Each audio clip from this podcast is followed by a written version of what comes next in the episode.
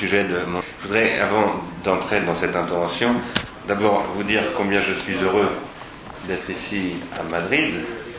C'est d'ailleurs la première fois que je viens parler. Je suis déjà venu euh, dans d'autres lieux. Enfin, je suis venu à Madrid, mais pas dans Madrid même. Voilà. Euh, et, et euh, je suis très heureux d'y retrouver José Braganza, que je connais maintenant depuis assez longtemps. Euh, Félix Douquet, que j'ai rencontré, je crois, il y a presque 20 ans, peut-être 20 ans, à, à, à Serret, où là où il y a ce magnifique musée. Et Gabriel, un frère que j'ai connu l'année dernière, euh, ou un an et demi, euh, à travers justement l'association Ars Industrialis, je crois, au départ. Voilà, donc je suis très très heureux de vous retrouver et de retrouver les personnes qui, sont, qui nous font la gentillesse d'être là. J'ai été par ailleurs très extrêmement intéressé par le thème de ce colloque. Il y a un certain nombre de personnes qui interviennent que je connais, qui sont pour certains des amis. Euh, et donc voilà, je vous remercie d'abord très chaleureusement de, cette invitation. Je suis très très heureux de pouvoir profiter de, celle-ci pour, pour ouvrir, j'espère, une discussion durable avec, avec l'Espagne et avec en particulier l'Université autonome de Madrid. J'ai légèrement modifié le titre de mon intervention. Je l'ai appelé, je mets toujours un titre et un sous-titre. Donc j'ai donné comme titre euh, pardon, téléologique, au pluriel, téléologique de l'escargot. Téléologique au pluriel, parce que la téléologie, c'est ce qui pose toujours une téléologie, une fin. Mais la question se pose peut-être aujourd'hui à nous de réactiver la question téléologique comme pluralité de fins. Je vais parler de la finalité, de la cause finale, du lointain, et aussi de la lenteur de l'escargot dans un monde où tout va très vite. Et le sous-titre de cette conférence qui s'appelle donc Téléologique de l'escargot, le sous-titre c'est Errance au pluriel du moi appareillé dans un réseau WiMAX. Le réseau WiMAX, c'est un réseau euh, beaucoup plus puissant que le réseau Wi-Fi. C'est une technologie qui a été d'ailleurs inventée en France et qui en particulier, depuis une norme euh, qui a été définie, euh, la norme 802.16 je crois, qui a été définie il y a deux ans, permet de communiquer pratiquement dans le monde entier, dans n'importe quelle circonstance, même en pleine montagne, puisque les bornes WiMAX peuvent émettre à, 50 km à 70 mégabits par seconde de débit. Et aujourd'hui, il existe des puces WiMAX qu'on peut mettre dans un appareil comme ça, dans un micro-ordinateur, et qui permettent de recevoir ces émissions WiMAX euh, en point à point, comme on dit, euh, sur un appareil personnel. Voilà le contexte. Nous sommes, dans ce contexte, nous sommes inquiets. Irresponsabilité généralisée, extrême fragilité des opinions publiques, populisme des industries de programme, capitalisme financiarisé pulsionnel, terrorisme et sublimation négative, etc. Nos sociétés sont malades, en souffrance et privées de soins. Tout cela paraît provoqué en grande partie par des désordres technologiques. Depuis les médias et les technologies de la communication, jusqu'au transfert de technologies dans les pays que l'on dit encore émergents, dont la Chine évidemment, et toute l'Asie, et en passant par la connectivité généralisée des technologies de l'information qui concrétise la mondialisation comme temps réel et comme délégation des processus de décision dans les systèmes automatiques de remote control qui forment l'infrastructure de ce que Gilles Deleuze appelait les sociétés de contrôle, qui sont aussi des sociétés de la mobilité.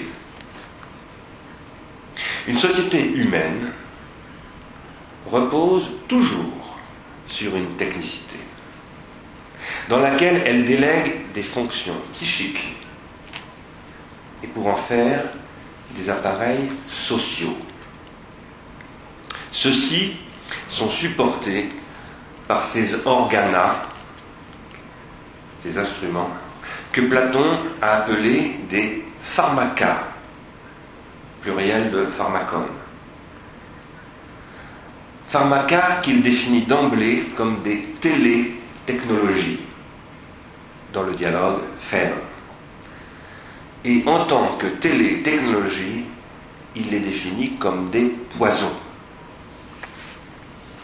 Cependant, ces pharmacas sont aussi bien des remèdes que des poisons. Et pour mettre en œuvre de tels remèdes, comme contrepoison, pour éviter qu'ils ne deviennent également des poisons, ou qu'ils ne redeviennent des poisons, il faut un système de soins. Soin qui se dit en grec thérapeuma et en latin cura. Ce qui suppose, d'une part, une pharmacopée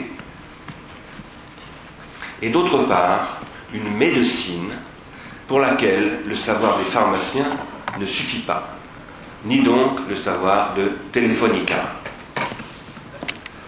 Or, cette médecine, c'est pour Platon la philosophie comme thérapie de l'âme, c'est-à-dire, nous le verrons, la dialectique, qui est d'abord la maïotique comme dialogue avec l'autre, aussi bien qu'avec soi-même comme un autre, comme l'aurait dit Paul Ricoeur. Ce qui s'appelle la dianoia. Une telle philosophie ne sépare pas, je parle de la philosophie de Platon, ne sépare pas ce qui est de l'ordre de la psyché et ce qui est de l'ordre de la police, de la cité à la fois d'ailleurs comme double ordre de la justice tiquet et de l'éthique. Aidos, ce que j'ai traduit par vergogne en pensant à l'espagnol vergüenza. C'est pourquoi c'est aussi bien, cette philosophie de Platon, une psychothérapie qu'une sociothérapie, outre qu'elle en appelle aussi à la thérapie au sens habituel des soins donnés au corps, à commencer par la gymnastique, qui est si importante dans la République de Platon. Or, ce dont cette psychosociothérapie prend soin avant tout, c'est du télos, du lointain tel que s'y forme l'horizon de toute fin. Ce télos qui est aussi une origine, s'appelle chez Platon l'idée, l'idéa. Le plan des idées, qui est le plan de l'être, Platon le sépare radicalement, comme ce qu'il appelle le chorismos, du monde corruptible de la génération, qui est aussi le plan du devenir et le monde de la technique. L'idée, c'est encore ce que Husserl appelle l'eidos, en tant qu'il forme, en phénoménologie, le noyau intentionnel de tout phénomène. Mais un tel eidos, chez Husserl, à la différence de Platon, n'est plus séparé. Il n'en appelle pas à un autre monde, bien qu'il soit essentiellement lointain et même comme l'objet en soi de Kant, inaccessible. Car sans être séparé, il est cependant sur un autre plan que le plan de l'expérience, et donc de l'existence. Il est sur le plan de ce qui n'existe pas. Par exemple, comme le dit Husserl, le rouge. Car un rouge est toujours déjà tel rouge. Mais le rouge le rouge qui ferait l'unité de tous les rouges, le rouge carmin, le rouge vermillon, le rouge bordeaux, etc., il n'existe pas. Et pourtant, il consiste. Il consiste à travers tous les rouges, comme le jaune, par exemple, consiste pour Van Gogh. Vincent Van Gogh qui écrit à son frère Théo Van Gogh dans une lettre Le jaune, le jaune, le jaune. Ce que cherche Van Gogh, c'est le jaune qui n'existe pas, mais qui consiste. Ce plan de ce qui n'existe pas, mais qui consiste, qui n'est pas séparé, qui n'est pas transcendant, qui est immanent, c'est ce que j'appelle le plan de consistance. Dans un sens proche de ce que dit Gilles Deleuze, parce que lui aussi emploie cette expression, mais je l'emploie dans un sens proche mais différent. Le plan de consistance est sur un autre plan que celui de l'existence. Il est le plan qui élève l'existence en tant que plan de consistance. Il est le plan qui élève l'existence au-dessus de la subsistance et en quelque sorte au-dessus d'elle-même. Il élève l'existence au-dessus d'elle-même comme le baron s'élève en se tirant par les cheveux au-dessus de lui-même. C'est un processus d'élévation et aussi de sublimation, j'y reviendrai. Cependant, donc, ce plan de consistance n'est pas transcendant ni même transcendantal. Il est radicalement immanent à l'existence. C'est le plan sur lequel se constitue ce que je vais appeler maintenant l'objet du désir. Or, c'est un tel objet qui prend chez Aristote, donc après Platon, chez l'élève de Platon, le nom de théos. Le théos, que l'on confond depuis Thomas d'Aquin, et bien à tort, avec le dieu du monothéisme, chez Aristote, le théos n'est pas le dieu du monothéisme, le théos d'Aristote est également radicalement distant et impassible, c'est ce que dit Aristote en particulier dans le traité de l'âme, et donc inaccessible, comme le rouge ou le jaune pour Van Gogh, mais il est d'autant plus désiré, et en cela d'autant plus immanent. Il me hante de l'intérieur, il est à l'intérieur même de mon corps. Il est d'autant plus désiré et immanent qu'il est lointain. Il est infiniment lointain, mais il en est d'autant plus consistant. Autrement dit, cette théologie est une téléologie. Car le théos est ici ce que Aristote appelle la cause finale, la loi de toute cause finale, qui donne aux causes que Aristote appelle matérielles, formelles et efficientes, c'est-à-dire techniques, la loi de leur jeu, car les quatre causes jouent ensemble, mais dans ce jeu, il y a une cause qui domine et qui s'appelle la cause finale, la téléologie. Or, cette théologie grecque, formant ainsi la téléologie de toute causalité, en tant qu'elle prend soin de son avenir, c'est la question du désir, principe de toute motivation et donc de toute mobilité c'est-à-dire principe de l'être dans la distance tel qu'il donne, lieu à l'émotion et donc à la motion, c'est-à-dire au mouvement, à la mobilité et par conséquent à l'action. Le désir est ce qui désire un objet par nature lointain et toujours encore à venir. L'objet que je désire est par structure lointain. C'est pour ça que je le désire. Il est inscrit dans une téléologie sans laquelle aucun soin, dit Aristote, n'est possible. Aucune cause matérielle, formelle ou efficiente n'est possible sans cette cause finale qui donne son mouvement au désir. Aujourd'hui, au XXIe siècle, à Madrid, où a eu lieu cet attentat au mois de mars, comme ailleurs et comme dans le monde entier, le théos est devenu très difficile à penser.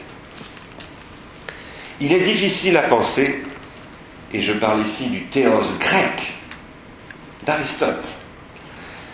Il est difficile à penser moins parce que Dieu est mort que parce que le théos d'Aristote est confondu avec le Dieu du monothéisme, précisément depuis Thomas d'Aquin. Et quant à celui-ci, le Dieu du monothéisme, et en tant qu'il est mort, il tente à revenir comme un fantôme, comme le fantôme du père dont parle Freud dans Totem et Tabou, d'autant plus fort qu'il est mort. Il tente à revenir comme l'esprit qui nous entre, nous, les juifs, les chrétiens et les musulmans, y compris lorsque nous sommes athées ou croyons l'être, comme le règne des fins hante toute causalité. Car si nous sommes inquiets, nous, les Occidentaux, c'est-à-dire les monothéistes, nous le sommes quant à la fin. C'est-à-dire quant aux fins, aux fins, à la pluralité des fins, et à leur règne dont le dernier penseur fut Emmanuel Kant. Or, je crois que cette inquiétude doit nous conduire à repenser radicalement, non pas à la théologie, mais la téléologie, et nous mener vers la question de nouvelles formes au pluriel de téléologie, et même de ce que je vais appeler des téléologiques, celles qui sont rendues possibles et nécessaires par des technologies et par des technologiques, et plus particulièrement aujourd'hui par les technologies numériques de télécommunication, telles qu'elles tendent à relier désormais tous les objets, qu'on appelle les objets communicants, comme celui-ci, et à travers eux tous les corps, appareillés par ces objets, qui seront bientôt sous la peau de ces corps, et avec eux toutes leurs âmes. Je crois que c'est ce que signifie, en fin de compte, la mort de Dieu. À savoir qu'il y a une organologie du règne des fins, qu'il y a autrement dit une immanence et une économie des fins, et que cette économie est celle que Freud a appelée libidinale, l'économie libidinale, que Freud a ainsi appelée donc, mais sans se donner les moyens, malheureusement, de penser les pharmacas sans lesquels, pourtant, il n'y a ni fantasme, ni thérapie, ni cure psychanalytique, comme Freud le montre plus que tout autre, mais sans le voir. Je voudrais donc poser la question du télos à l'époque du réseau WiMAX et de la connectivité quasi ubiquitaire que permet ce réseau. Cette technologie permet en effet à chacun d'être à distance, toujours et partout, et réciproquement. La question étant de savoir ici ce que signifie être à distance. C'est la question d'une ontotéléologie, non pas d'une ontothéologie comme dit tout le temps Heidegger, en croyant comprendre de quoi il parle. Mais moi je soutiens que Heidegger reste fondamentalement un monothéiste dans sa critique de l'ontothéologie. Et qu'il ne voit pas que le théos d'Aristote n'est pas du tout le théos de son séminaire catholique. C'est la question d'une ontotéléologie comme milieu d'une ontogenèse, comme dirait Simondon, sans ontothéologie.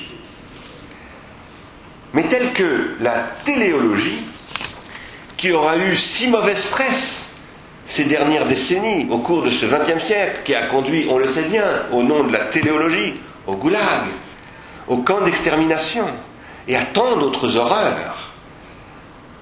Néanmoins, cette téléologie s'avérerait être nécessaire, sinon irréductible. Elle n'est pas irréductible.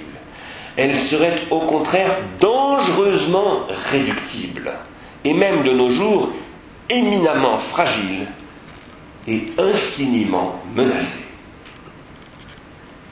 Dans un monde qui semble ne plus avoir de fin, c'est-à-dire de but, c'est-à-dire de sens.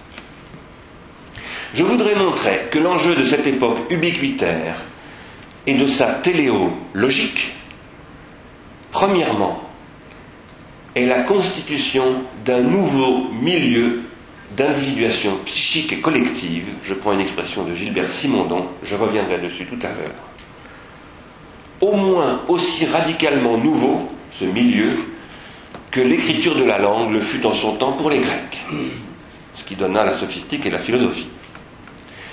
Deuxièmement, cette époque et sa téléologique changent radicalement le télos, c'est-à-dire le règne des fins, que je définirai ici comme ce qui rend possible l'organisation sociale d'un désir collectif comme système de soins, autrement dit comme thérapeutique. Et la politique, pour moi, c'est une thérapeutique. Troisièmement, cette époque ubiquitaire et sa téléologique requièrent une nouvelle économie libidinale, s'il est vrai qu'il n'y a pas de télos sans avenir.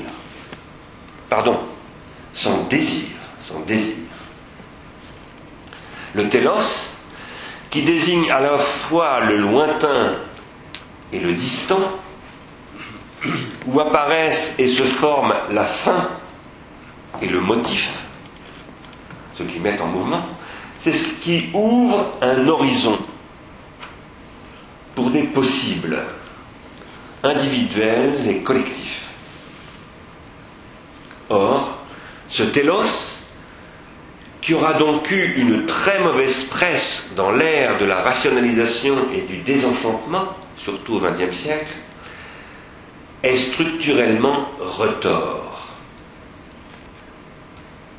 Comme télécommunication, c'est-à-dire comme pharmacone qui mettent au dehors, toujours déjà au loin, en dehors de moi, à distance, étant téléologique en ce sens-là, un sens instrumental que dénonce Platon, et ouvrant ainsi un espace, un espace technique, sans fin, toujours plus ample, plus lointain, mais du, même coup démotivé, et en ce sens désenchanté, comme dit Max Weber, et en quelque sorte privé de télos, c'est-à-dire de but, par le télos, c'est-à-dire par la distance. Il devient, ce pharmacone, un pouvoir menaçant.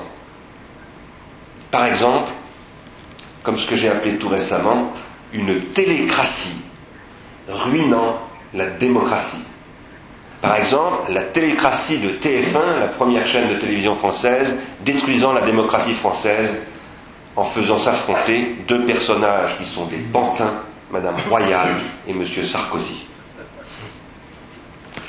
Pouvoir retort, cependant,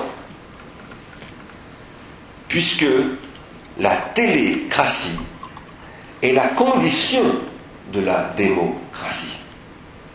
La démocratie suppose que tous aient toujours et partout également accès à la loi et pour la respecter comme pour la reproduire. Pour la respecter en la reproduisant et pour la reproduire en la respectant, mais en l'individuant, c'est-à-dire en la transformant, en l'améliorant, où qu'il soit et quel qu'il soit. C'est ça, un citoyen. C'est celui qui est en charge de respecter la loi pour la transformer, pour l'inventer, pour la renouveler sans cesse pour inventer une démocratie que Jacques Derrida disait toujours à venir. C'est ce qui s'appelle, chez les Grecs, la politique. L'autorité de la loi s'y constitue comme un espace et un temps public donné dans et par la distance qui s'ouvre entre les citoyens éloignés et comme distance, comme telos, qui les rapproche dans la mesure même où ils s'y distinguent. Cette distance, ce télékratos, ce pouvoir de la distance et à distance ouvre aussi, ouvre ainsi, pardon, des possibles. Ceux rendus possibles, par exemple, comme interprétation légitime et cependant toujours nouvelle de la loi à travers la jurisprudence. C'est possible qui ouvre la cité à son avenir et qui forme cette temporalité que l'on appelle l'histoire, Geschichte et Historie en même temps, forme le désir de la cité, ce désir que pense Aristote comme théos, précisément. Et comme désir d'être ensemble, et de devenir ensemble, tous ensemble, c'est-à-dire, comme le dit Aristote, catholou, ce que Thomas d'Aquin transforma en disant Mais c'est ça le catholicisme. Une catholicité où se forme ce qu'Aristote appelle, dans un autre livre, la filia, c'est-à-dire le désir d'être ensemble, l'amour d'être ensemble, filia sans laquelle aucune cité n'est possible, dit Aristote.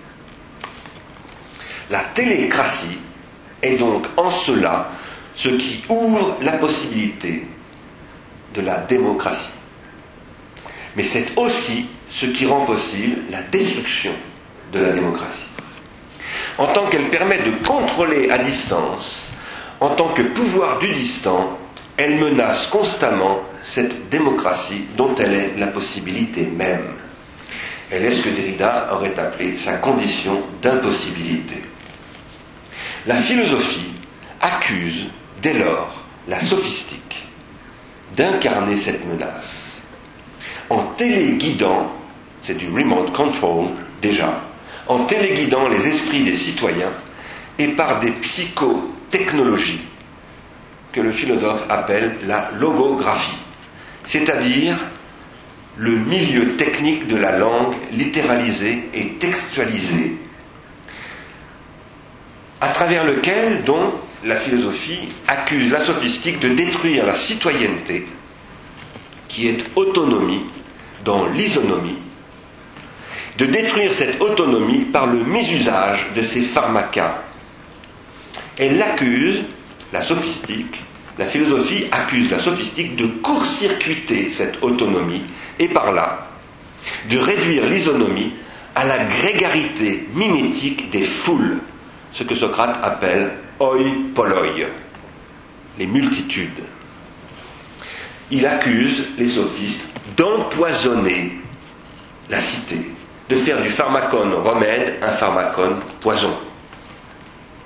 Le paradoxe est que Socrate sera condamné à boire le poison sur la base d'arguments précisément exactement semblables par Anitos qui dira c'est lui le sophiste, l'empoisonneur de la jeunesse.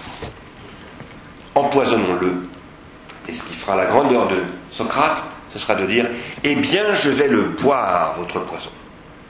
Je ne suis pas un sophiste, parce que je philosophe à mort. Or, cet empoisonnement de la cité, c'est précisément ce qui nous arrive à nous, en particulier les Européens tous qui que nous soyons dans le monde, mais surtout nous, les Européens, c'est-à-dire les catholiques, devenus protestants. Et c'est ce dont la campagne électorale française est le très lamentable spectacle. Et c'est parce qu'il a osé dénoncer cela, M. François Bayrou, le catholique, qu'il conquiert tout à coup en France un crédit politique inattendu dont j'espère qu'il va le conduire à la présidence de la République française. Cette situation n'est pas inéluctable. Cette situation d'empoisonnement est très grave, mais elle n'est pas inéluctable. Un nouveau combat politique, c'est-à-dire philosophique, mais aussi technologique, économique, politique évidemment, thérapeutique, psychanalytique, scientifique. Un nouveau combat doit être mené. Et c'est celui de l'association Ars Industrialis que je représente ici aujourd'hui. Ce combat repose sur une thèse selon laquelle le développement des réseaux téléologiques, que sont les réseaux de télécommunication numérique, crée un nouveau type de milieu associé. Milieu associé doit être entendu ici en trois sens, très techniques, qui sont pour les deux premiers inspirés par Gilbert Simondon, un philosophe extrêmement important, dont je ne crois pas qu'il sera traduit en espagnol, mais dont j'espère bien qu'il le sera bientôt, car c'est un philosophe fondamental. Il y a d'abord le milieu associé psychique. Je préciserai tout à l'heure ce que c'est. Il y a ensuite le milieu associé technique. Je n'aurai pas le temps de le préciser, mais dans la discussion, si ça vous intéresse, je préciserai ce que c'est. Il y a troisièmement le milieu associé symbolique. Ce n'est pas Simonon qui a défini ce milieu associé symbolique, c'est moi, en m'inspirant à la fois de Platon et de sa théorie de la dialectique, de Mikhail Bakhtin et de son dialogisme et de Ferdinand de Saussure et de sa théorie de ce qu'il appelle le circuit de la parole. Et je commencerai par le symbolique, dont je parle ici aussi en lacanien, c'est-à-dire au nom de la théorie du désir lacanien, avec une certaine critique d'ailleurs sur cette théorie lacanienne. Un milieu symbolique est un milieu associé dans la mesure où il relie dans la distance des êtres qui s'y distinguent tout en s'y reconnaissant et qui se trouvent donc constitués par ce milieu à la fois individuellement, c'est-à-dire pouvant dire je à partir de cette constitution, et collectivement, c'est-à-dire comme formant un nous. Et ils ne s'y distinguent que pour autant qu'ils s'y reconnaissent. Par exemple, comme nous qui parlons français, et dans ce cas-là nous n'avons pas d'écouteurs, c'est-à-dire de pharmacone, ou comme nous qui parlons espagnol et qui ne parlons pas français, mais à ce moment-là, nous passons par ce pharmacone, par ce l'écouteur, mais aussi ce que sont les deux interprètes qui nous aident ici, dans la cabine, car nous sommes, nous, chacun d'entre nous, aussi des pharmacas, des instruments. Et nous sommes donc réifiables, comme dirait Marx ou l'école de Francfort. Le plus immédiatement accessible des milieux humains, qui sont toujours symboliques et en cela associés, est en effet le langage. C'est pourquoi Aristote dit que l'homme est un soon, logon. La langue est un milieu symbolique, c'est-à-dire, et par structure, un milieu associé, tel qu'il permet la, ce que j'appellerais la sociation non pas l'association, mais la sociation, la constitution du social, par la constitution et l'expression de singularité. Dans l'interlocution qui est la vie de la langue, un destinataire, c'est-à-dire celui qui écoute, ce qui est votre position en ce moment, ne peut entendre et être ainsi destiné à la parole qu'il écoute et qu'il entend que dans la mesure où il est susceptible de prendre la parole à son tour et de devenir destinateur et locuteur, c'est-à-dire de me répondre. Et je ne peux être écouté par lui que dans la mesure où ma parole lui fait crédit de sa capacité de me répondre et s'adresse à cette capacité d'abord. C'est ça que Platon appelle la dialectique. Plus exactement, c'est Socrate qui l'appelle comme ça dans cette récurrence, dans cette euh, récursion, il faut que celui qui est destinataire puisse devenir celui qui parle et qui parle comme personne ne pourrait le faire à sa place. Car s'il parle comme les autres, oi poloi, il ne parle pas vraiment. Il bavarde, il rabâche, il imite, il bêle en quelque sorte, et nous tous, nous bêlons, plus ou moins, mais presque tout le temps. Et ce, d'autant plus que le pharmacone nous y incite comme poison. Cependant, nous qui bêlons si souvent, nous pouvons aussi parler. et ce, grâce au pharmacone, non pas comme poison, mais comme remède. Il n'est possible d'entendre une langue que pour autant qu'il est possible de la parler. Et de la parler singulièrement, c'est-à-dire diachroniquement. La langue est en cela consubstantiellement dialogique, comme dit Bakhtin. La langue est un échange symbolique et cet échange forme un circuit que Saussure appelle précisément le circuit de la parole. Et où ceux qui reçoivent, sous forme de mots, une adresse symbolique, renvoient ce qu'ils ont reçu sous forme d'autres mots et vers d'autres adresses. Dans cette distance qu'ouvre le langage, qui constitue évidemment comme milieu, ce que Aristote appelle mésothèse, et par nature une sorte de réseau diaphane de télécommunication. Or, par là même, ceux qui reçoivent et renvoient ainsi participent tout aussi bien à la transformation de la langue elle-même qu'à leur propre transformation et la transformation de ceux à qui ils parlent. Par exemple, peut-être vais-je arriver à faire adopter en espagnol des mots comme milieu associé, transindividuation, etc. J'essaye en ce moment de transformer l'idiome espagnol. En parlant, ceux qui parlent produisent ce que Simonon appelle un processus d'individuation. La langue, pour les locuteurs, constitue un potentiel d'individuation, comme la loi pour les citoyens. Et elle forme ce que Simonon appelle un fond pré-individuel. Pour le linguiste, la langue est elle-même un individu. Elle s'individue. Et selon des voies et des lois qui lui sont propres, qu'étudie la linguistique. Et elle est une concrétion du nous que forment les locuteurs, qui sont eux-mêmes des individus psychiques, des jeux, J-E, dont les appareils psychiques, et je vais y revenir, les milieux associés psychiques, sont hantés par l'idiomaticité dont ils héritent à travers le langage qu'ils ne peuvent parler, ou ils peuvent s'individuer, que pour autant que ce langage était déjà là avant eux, comme fond préindividuel. C'est en cela que la langue, comme concrétion de ce que Simonon appelle le trans-individuel, constitue un fond pré-individuel pour le jeu, très très proche de ce que Heidegger appelle le déjà là, et dans la stricte mesure où il le partage avec le nous que forme l'ensemble des locuteurs, mais comme espace de télécommunication. La vie de la langue est donc l'interlocution. Or, cette interlocution est ce que les médias audiovisuels de masse, qui forment des milieux symboliques industriels, court-circuitent et détruisent.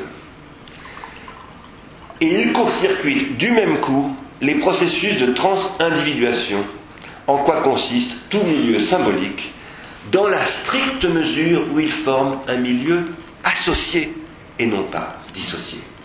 C'est ce qui conduit à la ruine de la langue même, particulièrement bien observable dans le langage contemporain. Je ne sais pas comment c'est en Espagne, mais en France, c'est une catastrophe. C'est une catastrophe. Et c'est ce qui fait irrésistiblement penser au terrible ouvrage de Klemperer, La langue du Troisième Reich. Ces médias produisent en effet un processus de dissociation et non plus d'association. Ils forment des milieux dissociés où je suis destinataire sans être destinateur et où je ne participe donc pas à l'individuation collective, c'est-à-dire à la trans-individuation, où je suis court-circuité, expulsé. Les milieux dissociés sont des milieux symboliques, industriellement désorganisés, c'est-à-dire désocialisé, désymbolisé et, comme aurait dit Marcuse, désublimé, c'est-à-dire, pour reprendre le thème de mon introduction, privé de consistance. Et ce sont en cela des organisations qui tentent à devenir asociales, c'est-à-dire sans filia, sans ces liens affectifs qui sont la condition de toute vie politique. Bien au-delà des médias de masse, ce sont les entreprises de services en général qui tentent à imposer des usages mnémotechniques, pardon, des usages hégémoniquement dissociants des techniques et des technologies par l'intermédiaire desquelles une société produit de l'association, c'est-à-dire des milieux associés.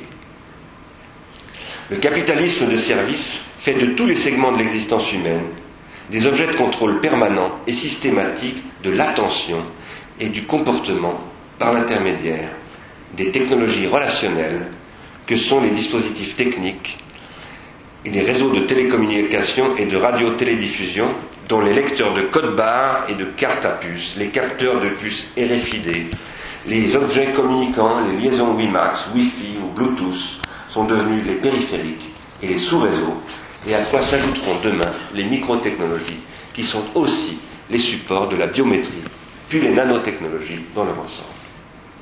Dans la société hyper-industrielle, et par l'intermédiaire de technologies de contrôle toujours plus efficaces, intégrées et discrètes, formant un milieu technologique de plus en plus dense, réticulaire et diaphane, les entreprises de services sont partout et elles s'occupent de tout, toujours.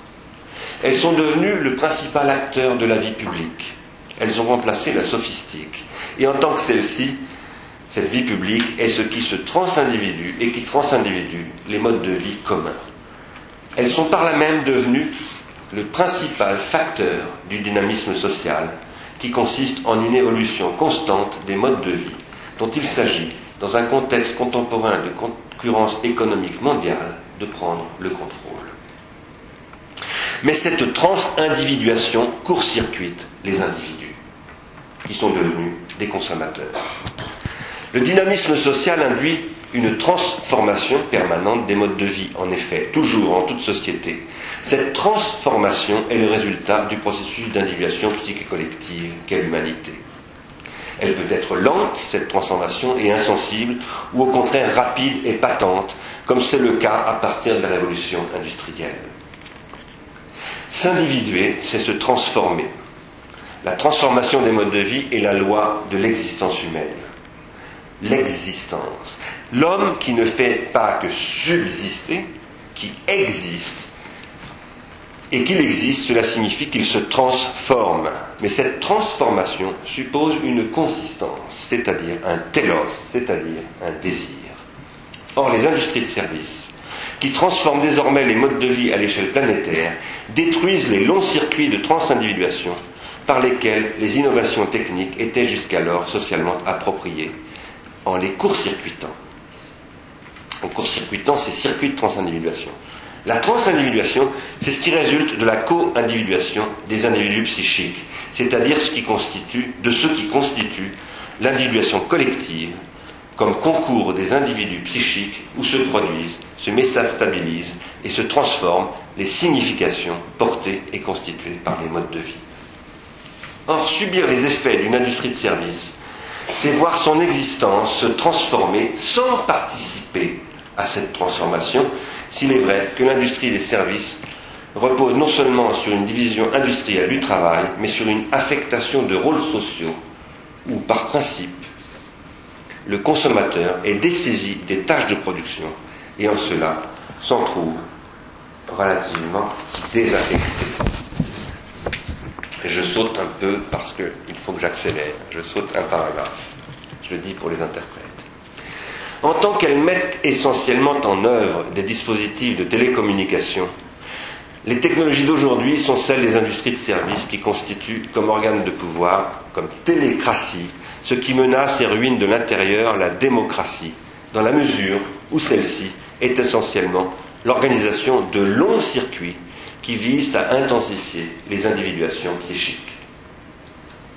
Mais en tant qu'elles forment des technologies de la relation entre les deux termes que relie un telos, c'est-à-dire une finalité, un motif, un désir, ces télétechnologies sont aussi la seule voie possible pour inventer de nouvelles formes du lien social, c'est-à-dire de la paix civile, c'est-à-dire du désir d'être ensemble.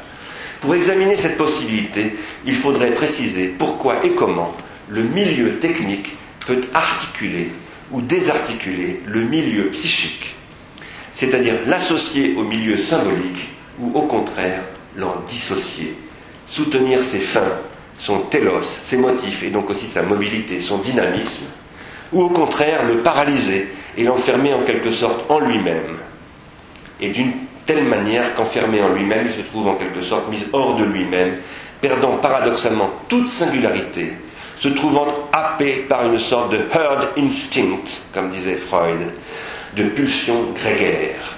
Je ne le ferai pas ici, je n'en aurai pas le temps, je ne ferai que l'évoquer très rapidement, mais je rappellerai, avant d'y revenir, que premièrement, la technique, comme processus de grammatisation des flux, comme processus de discrétisation, autrement dit, par exemple du flux des paroles par l'écriture, ou encore du flux des gestes du corps ouvrier par la machine-outil.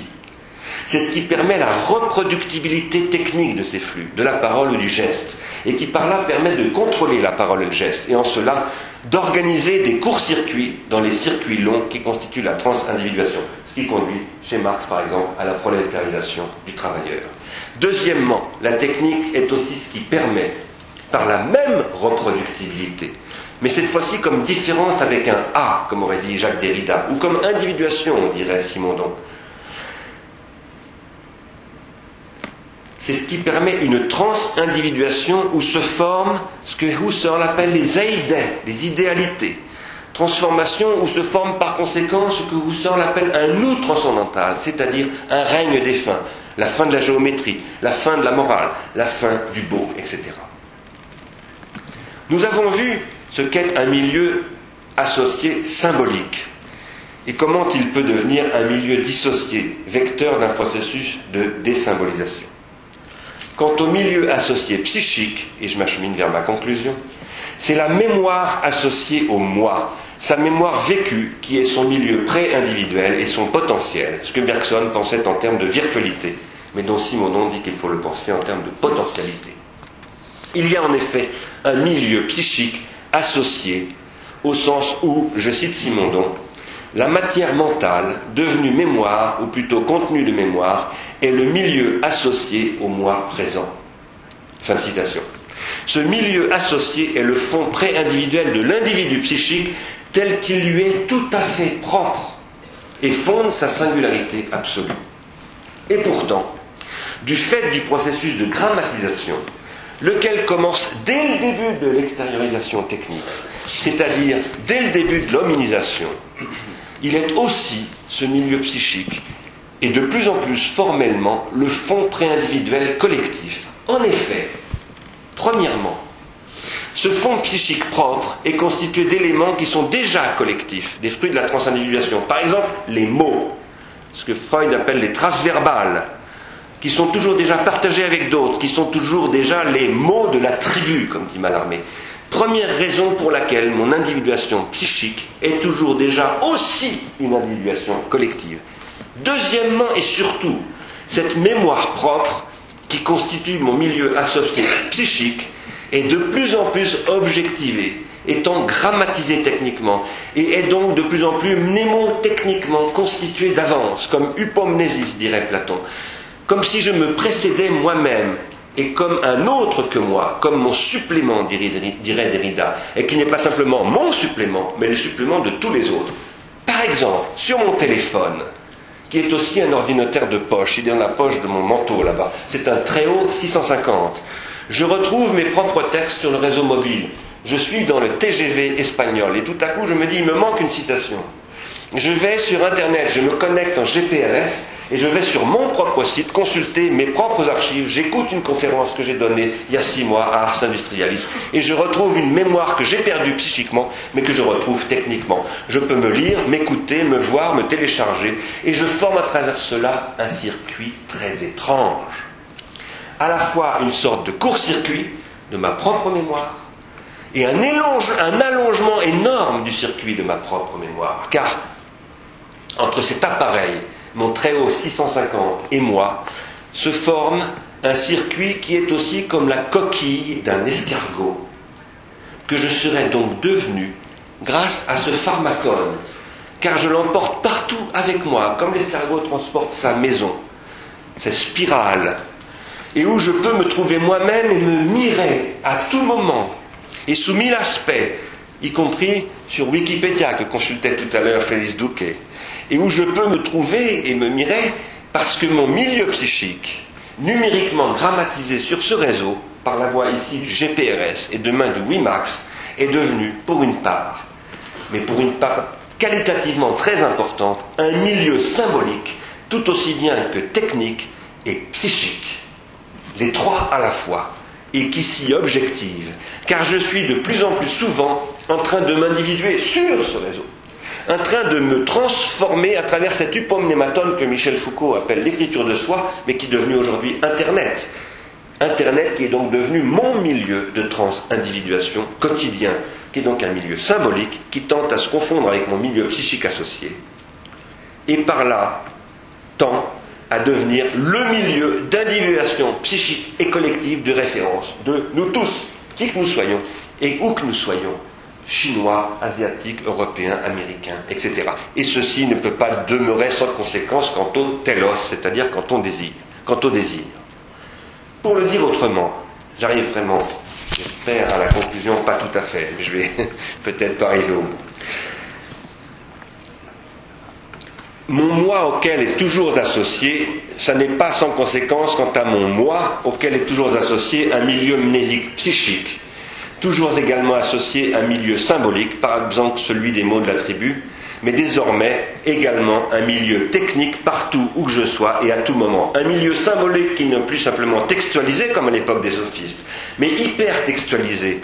Et en plus hyper médiatisé. Il est hypermédia, il est aussi sonore, je suis en train de m'enregistrer, il est visuel, je suis filmé. Ce milieu symbolique est beaucoup plus que linguistique et nous verrons qu'il est aussi psychomoteur. Il grammatise en cela des chaînes sensorimoteurs, c'est-à-dire des techniques du corps qu'il formalise technologiquement et par là même techno-psychosomatiquement, c'est-à-dire organologiquement. Or la question est de savoir quelle téléologique se forme dans ces transformations organo-logiques et donc technologiques. Il s'agit de savoir quels objets du désir d'exister peuvent s'y projeter, c'est-à-dire y consister. Car mon milieu psychique devient ainsi en quelque sorte immédiatement social, tout aussi bien qu'hyper-médiatiquement social, c'est-à-dire télécratique. Or, je peux paradoxalement me retrouver tout à fait seul dans cet espace hyper-social et hyper-psychique. Et il s'y forme alors une étrange boucle ou une boule narcissique et en cela une sorte de mirage, un miroir, un fantasme, dont parle Barbara Cassin dans un livre qui s'appelle Google Moi.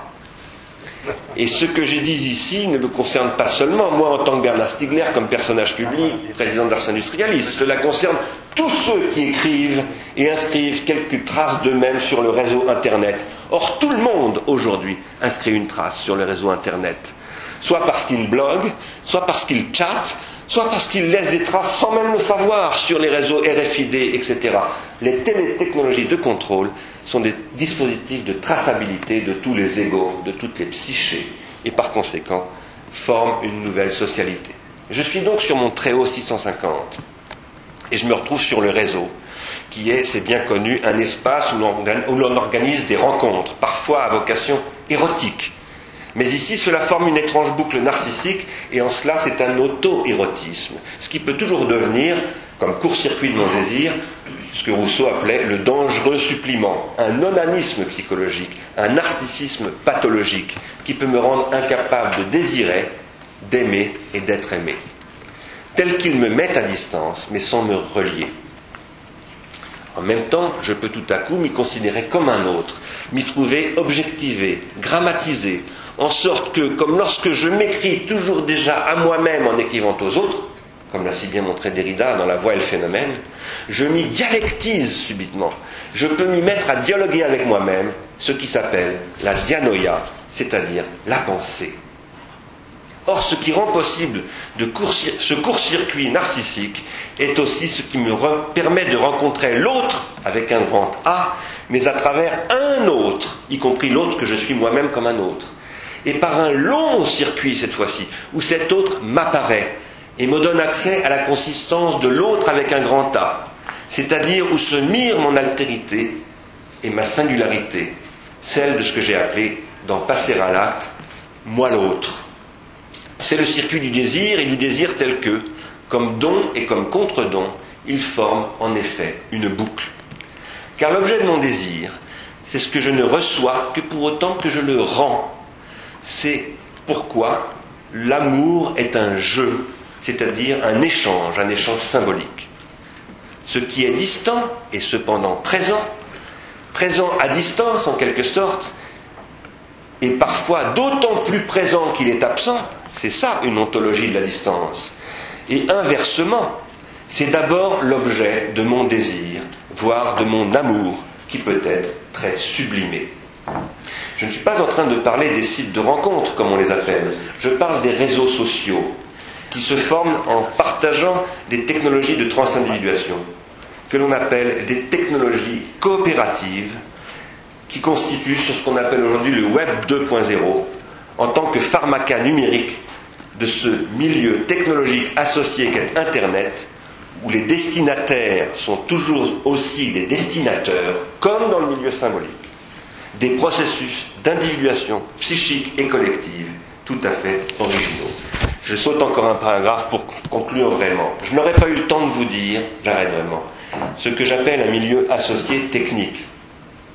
Je n'aurais pas eu le temps non plus de vous dire pourquoi ce qui se produit avec l'agencement nouveau du milieu psychique, du milieu symbolique et de ce milieu technique associé qu'est le réseau numérique ubiquitaire fondé sur le protocole Internet, c'est une nouvelle organisation des rapports entre rétention primaire, rétention secondaire et rétention tertiaire. J'emploie ici le mot de rétention au sens de Husserl, et je parle de rétention tertiaire pour désigner les pharmacas comme support hypomnésique, c'est-à-dire mnémotechnique.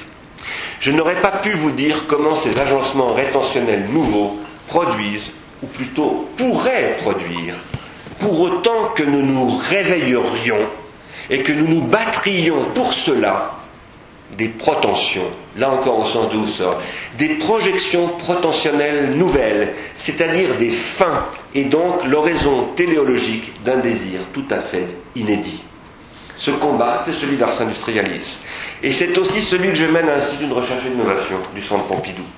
Je ne vous aurais pas dit non plus comment les agencements de rétention et de protension forment une nouvelle forme d'attention, c'est-à-dire de soins, de psychothérapie comme sociothérapie et comme somathérapie, dans la mobilité appareillée du moi qui se déplace avec son corps surchargé de prothèses comme un Bernard l'ermite ou comme un escargot, et avec elle d'histoires, de traces et parfois de blessures profondes. Je ne vous aurais pas dit non plus comment le milieu technique associé Internet permet d'envisager un tout nouveau modèle industriel, un nouveau système de pharmaca pour un autre système de soins qui est la seule issue pour sortir de l'impasse dans laquelle est aujourd'hui enfermé le genre humain. Je ne vous aurais pas dit tout cela parce que je suis lent. Lent comme un escargot. Mais j'avance. Je ne renonce pas à avancer et à laisser mes traces, comme l'escargot qui bave, là où je le peux. Je coupe ma connexion GPRS, j'éteins mon téléphone devenu un ordinateur de poche, je rentre mes cornes, c'est-à-dire mes antennes, dans ma coquille, et je vous remercie de votre attention.